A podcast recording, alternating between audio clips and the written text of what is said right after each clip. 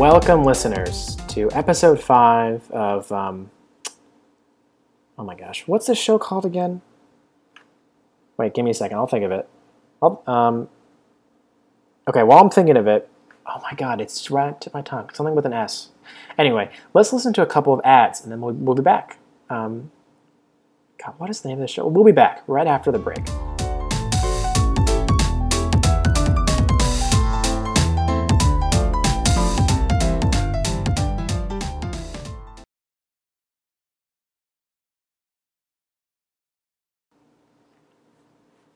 Our first and lovely sponsor for today's episode is a teenage boy with a switchblade, all in caps. Inspired by a clockwork orange and the porn parody of West Side Story, Teenage Boy with a Switchblade is he's that kid in your neighborhood who his dad is never around and he's like wearing all black and he says things kind of like, You want to see what weed looks like?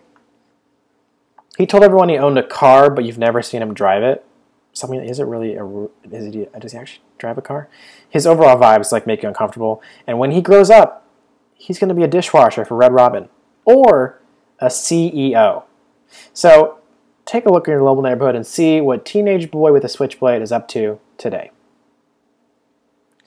I love television. You love television. We all love television. And do you know what the best show on television is right now? Chrisley Knows Best. Chrisley Knows Best is a reality TV show that centers around the lives of Georgia real estate tycoon Todd Chrisley and his wealthy family and they get in all sorts of hijinks. They divorce and remarry each other, and they do a lot of heavy drinking and gambling. And the best part is that this is a real television show. I did not make this up. This is an absolutely real television show.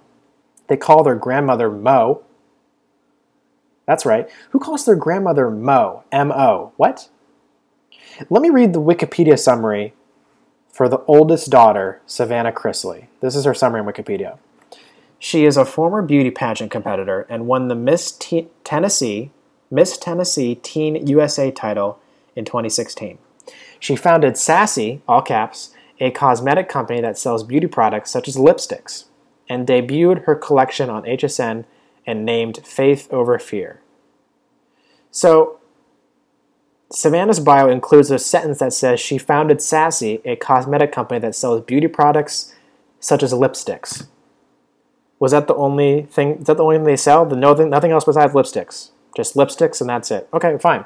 And then right below Savannah's bio is the bio of Grayson, who's the youngest son of the Chrisley family. Do you know what his bio says? Grayson's bio says Grayson enjoys sports. That's the whole bio. That so I don't know. I guess watch Chrisley Knows Best on the E channel because America's a dying country. To close out today's episode, I really want to thank Earwolf for getting back to me and deciding not to help produce this podcast. It was so nice of them to have their auto reply get back to my email. A real person did not reply to me. I got an automated email that said Earwolf is not interested in independent podcasts that are only about advertisements and hosted by failed comedians. And I was like, that's pretty specific to this podcast for an automated email. But I still want to thank them, so thank you, Earwolf. Sponsored. That's what this show is called. Oh my god, I can't believe. Wow, that took a while. that took exactly three advertisements. That's funny. Well, anyway, that's been this episode of Sponsored. Gotta write that down somewhere so I don't forget. Good night and good luck. I'm recording this in the middle of the day.